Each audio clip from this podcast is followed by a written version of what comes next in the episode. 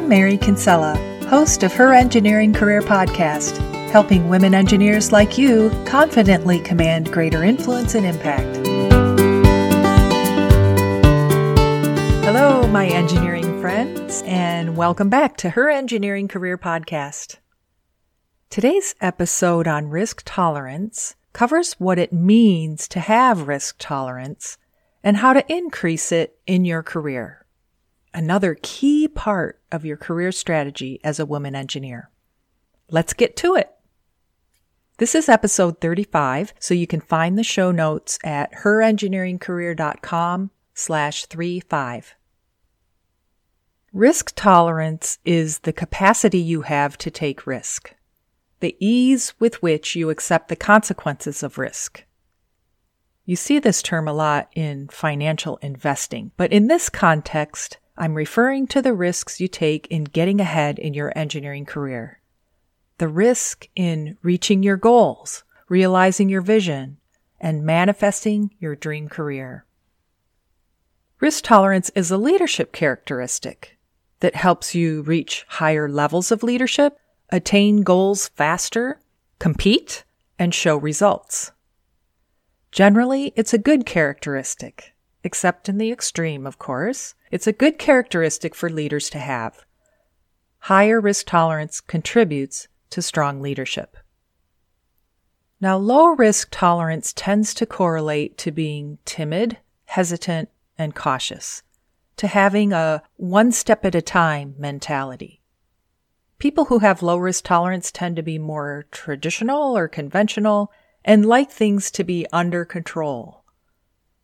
They're more comfortable with the status quo and the familiar.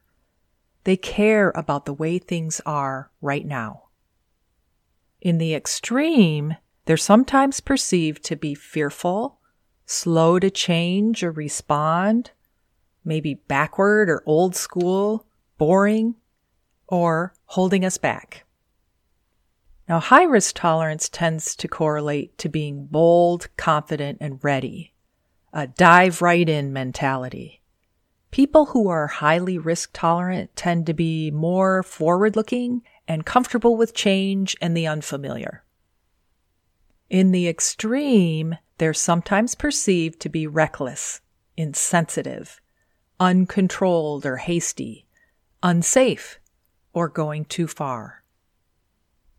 These are the two ends of the spectrum of risk tolerance, and there's a whole gamut in between. If you're in the low to mid section of the spectrum, the way to migrate toward the high end is simply to take more risk. And I'll give you some ideas on how to do that. First, let's talk about some of the consequences of taking risk. We take risk because there's a reasonable possibility of positive payoff. If the risk-taking action is successful, then you gain that payoff. But there's vulnerability involved. You have to put yourself out there. You have to take a stand that might not be favorable to everyone. You have to deal with what people say. What will happen is not entirely known. There are no guarantees. And it's uncomfortable. Then, if the risk-taking action fails, there's a lesson to learn, of course, but you also have to deal with the effects of the failure. As you take more risk, you go through these experiences, both good and bad. You learn how to accept and handle the consequences. Thus, you build resilience and you build risk tolerance. It may be that men take more professional risk than women, or it may be that women and men just take different kinds of risk. I don't know. But in my experience, women engineers tend to lack risk tolerance. A generalization, to be sure, but it makes sense to me because many are so cautious to show competence without drawing the wrong kind of attention, without doing anything hasty or uncalculated. In other words, by not taking any risk. If you currently don't take enough risk, I encourage you to focus on it and build a risk strategy. Focusing on risk-taking is a way to apply mindfulness to your work and ensure that riskier activities are included. Building a risk strategy means intentionally incorporating riskier activities into your goals and your development plan. As always, I'm here to help you with your risk strategy and other career approaches. My goal is to help you not only realize your vision, but experience a fulfilling and impactful journey along the way. Learn about my signature program on my website. Go to herengineeringcareer.com and click on Work with Mary. You don't have to do this alone. Simply fill out the application. I'd love to schedule a discovery call with you. Risk is relative. It's an individual characterization based on your background, your experience, and your personal tendencies. What's risky to one person may not be to another. Here are 3 ideas for your risk strategy. First, the first thing to do in your risk strategy is to define what risk means for you, and define what a risk-taking activity would be for you. Maybe it's something straightforward like submitting a paper or a proposal, or talking to someone higher up in the organization and asking for mentorship.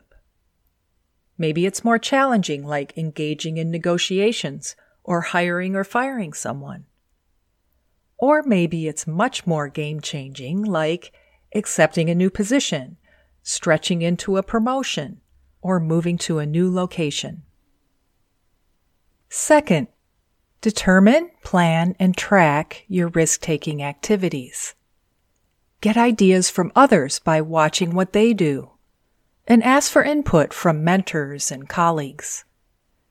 Incorporate the risk-taking activities into your development plan for the next year and track your progress. Notice what areas of your work could benefit from more risk-taking, and notice where you've improved and celebrate that. Third, gradually increase the frequency and risk level of your risk-taking activities. If you are highly risk-averse, start small. Choose one challenge and plan to take it on in the next couple weeks. If you're somewhere in the middle of the spectrum, you can challenge yourself a little more. As you increase your risk-taking activity, your risk tolerance increases. Thus, the more risk-taking you do, the easier it becomes. Strategize higher professional risk tolerance to increase your abilities and bolster your confidence. An intentional strategy for increasing your risk tolerance will be beneficial as you move into leadership roles and take on more responsibilities within your organization.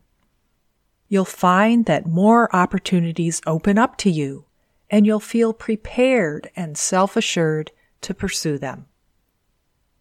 I hope these insights are helpful for you.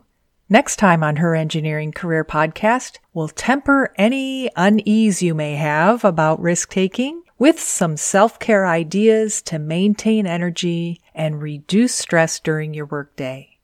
I hope you'll join me for episode 36. Thanks for listening. That's our show for this week. Please help other women engineers by sharing this podcast on social media. Rate it 5 stars, and give it a nice review.